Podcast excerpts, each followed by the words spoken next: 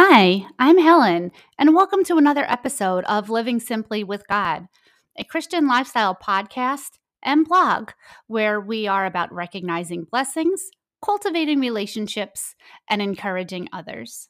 Today's episode is titled Seven Truths for Enduring Unrelenting Trials. Have you ever felt so hopeless in a situation that you wondered when or if relief would ever come? I like to share about a time when I fell to my knees in despair and wept out for the redeeming power of God's hand. God gave me the very words to cry out to Him with, tenderly received my anguished plea, and responded with more grace than I could have ever fathomed. My prayer was prompted by a biblical narrative found in Daniel 3.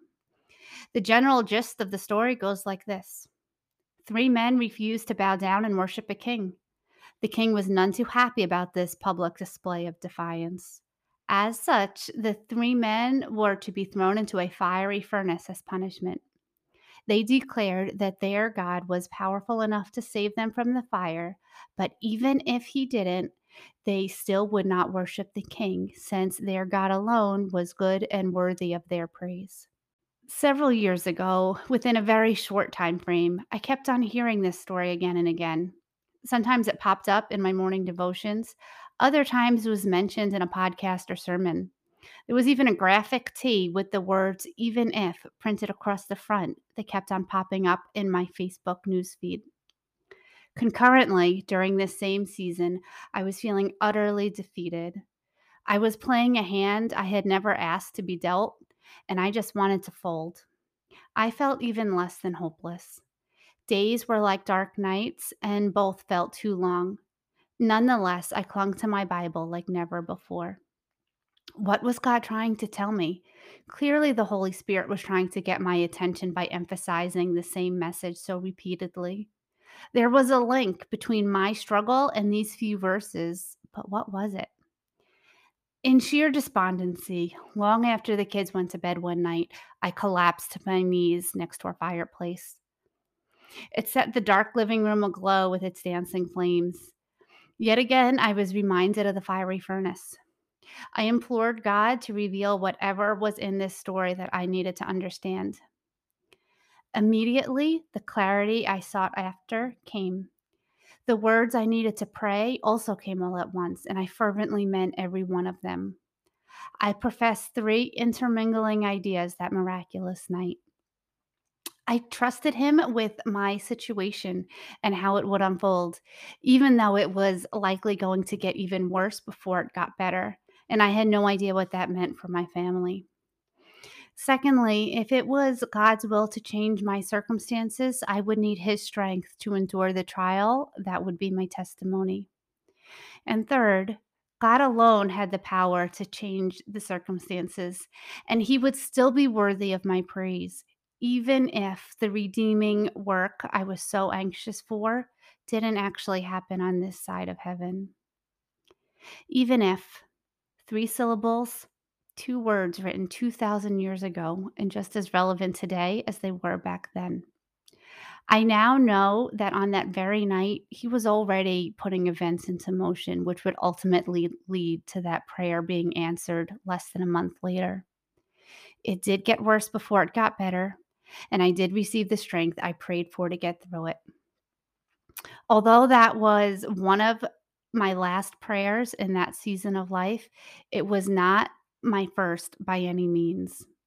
I prayed to be delivered from the turmoil I was in hundreds of times and over several years leading up to that point. Here are seven lessons from this time of suffering, waiting, and redemption. First, the prayers up until my even if prayer were not wasted. Each whispered request cultivated an ongoing relationship with God, trusting to Him every single time the thorn in my side was too much to withstand.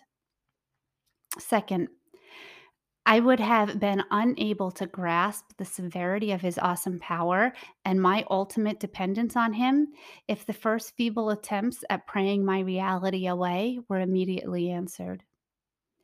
Third, he alone has the sovereign power to save. Even if he does not do so, we must recognize that our understanding of any given situation is affected by a bounded rationality of what we perceive to be possible. Fourth, he is working all things together in ways we can't even begin to grasp. His character is consistently good through all of it. He alone is worthy of praise, even if petitions may seem to go unanswered. Fifth, we never know when the offered prayer will be the last one needed of its kind. Until then, we are being refined and investing in a relationship with our God. Such time is never wasted. Sixth, any trial is only temporary. The battle has already been won on the cross. God doesn't have to win again. The evils of this world have been defeated already. We can know that whether on this side of heaven or not, one day we will have neither pain nor suffering. And seventh, we are not alone, not on nights when we pray on our knees, and not the hundreds of times we prayed before that. There is another in the fire, right there with us the entire time. Let us pray. Father God, there is nowhere else I'd rather be than in your protective care in the middle of your will. Thank you for knowing what's on my heart when I'm too exhausted to even speak the words. Even if you do not remove the burdens of the day, I still love you and praise you because of who you are. Let me have patience as I wait for deliverance in your perfect timing. In Jesus' holy and precious name, amen.